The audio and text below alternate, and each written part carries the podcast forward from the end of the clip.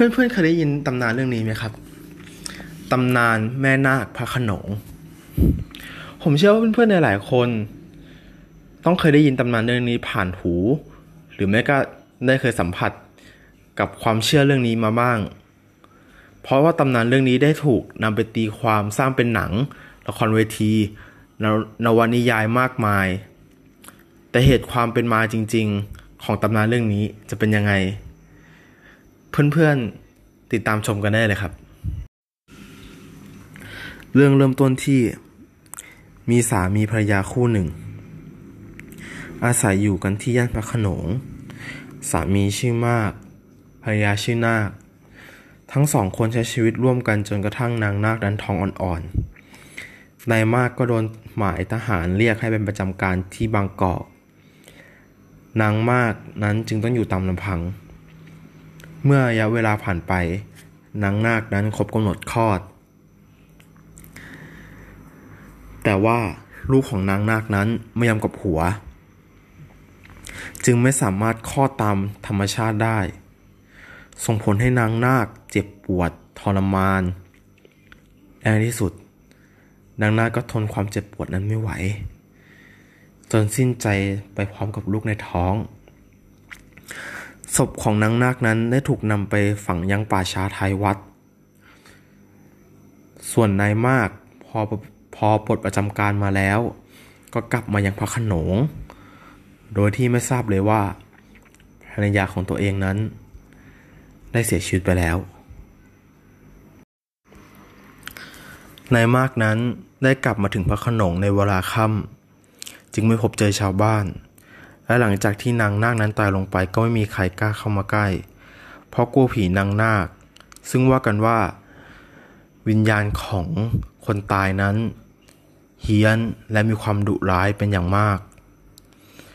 ครั้นเมื่อนายมากถึงบ้าน ผีนางนาคก็คอยพยายามลังให้นายมากอยู่บ้านตลอดเวลาไม่ให้ออกไปพบใคร นายมากก็ทำตาม พอรักเมีย ไม่ว่าใครที่มาพบเจอนายมากจะพยายามบอกอย่างไร นายมากก็ไม่เชื่อว่าเมียตัวเองนั้นได้ตายลงไปแล้ว จนกระทั่งวันหนึ่ง ขณะที่นางนาคนั้นตำน้ำพริกอยู่ นางนาคทำมะนาวตกลงไปใต้สุนบ้าน ด้วยความเรียบร้อน นางนาคจึงเอื้อมมือยาวลงมาจากร่องบนพื้นเรือ เพื่อเก็บมะนาวที่อยู่ใต้ถุนบ้าน นายมากนั้น บังเอิญผ่านมาเห็นพอดี จึงปักใจเชื่ออย่างเต็มร้อย ว่าเมียตัวเองนั้นได้ตายและกลายเป็นผีไปแล้วนายมากนั้นวางแผนหลบหนี โดยการแอบเจาะตุ่มใส่น้ำให้รั่ว และเอาดินอุดไว้ ตกกลางคืนขณะที่ ไปปลดทุกนั้น แล้วแกะที่ตุ่มไว้ให้น้ำไหล เหมือนคนปลดทุกเบา จากนั้นจึงแอบหนี ไปนางนาคสังเกตถึงความปกติทำให้รู้ว่าตัวเองโดนหลอก จึงตามนายมากไปทันทีนายมากเมื่อเห็นผีนางนาคตามมา จึงหนีไปหลบอยู่ในดง นางนาคไม่สามารถทำอะไรได้ เพราะกลัวใบหนาด นายมากหนีไปที่วัด นางนาคก็ไม่ลดละความพยายาม ด้วยความที่เจ็บใจชาวบ้านที่คอยยุแยง ให้นางนาค และนายมากแยกทางกันทำให้นางนาคนั้นออกอารวาสหลอกหลอนชาวบ้าน จนในที่สุดความเฮี้ยนของนางนาคนั้น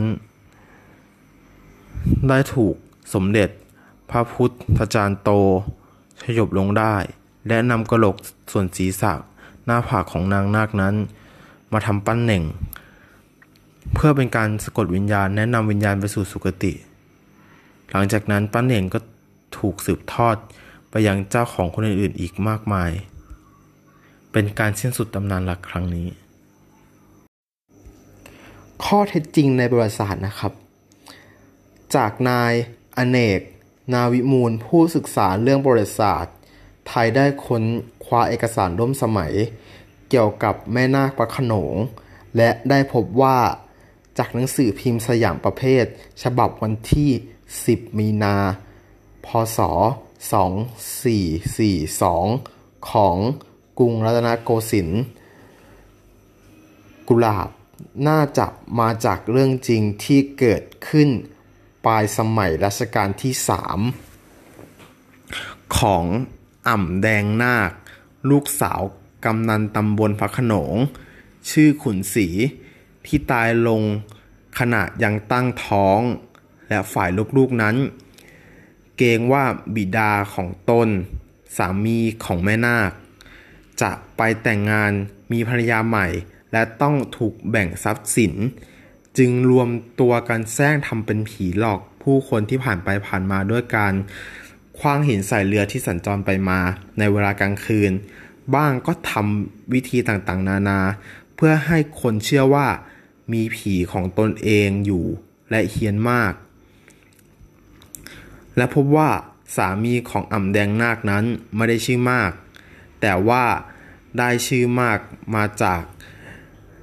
การเกิดขึ้นครั้งแรกของบทประพันธ์เรื่องอีนาคพระขนง ซึ่งเป็นบทละครร้องในปีพศ 2524จากข้อเท็จจริง ของตำนานเรื่องนี้นะครับผมทำให้เราเห็นเกี่ยวกับความโลภหรืออะไรต่างๆ นานามากมายเลยนะครับ ผมขอจบการนำเสนอเท่านี้ครับ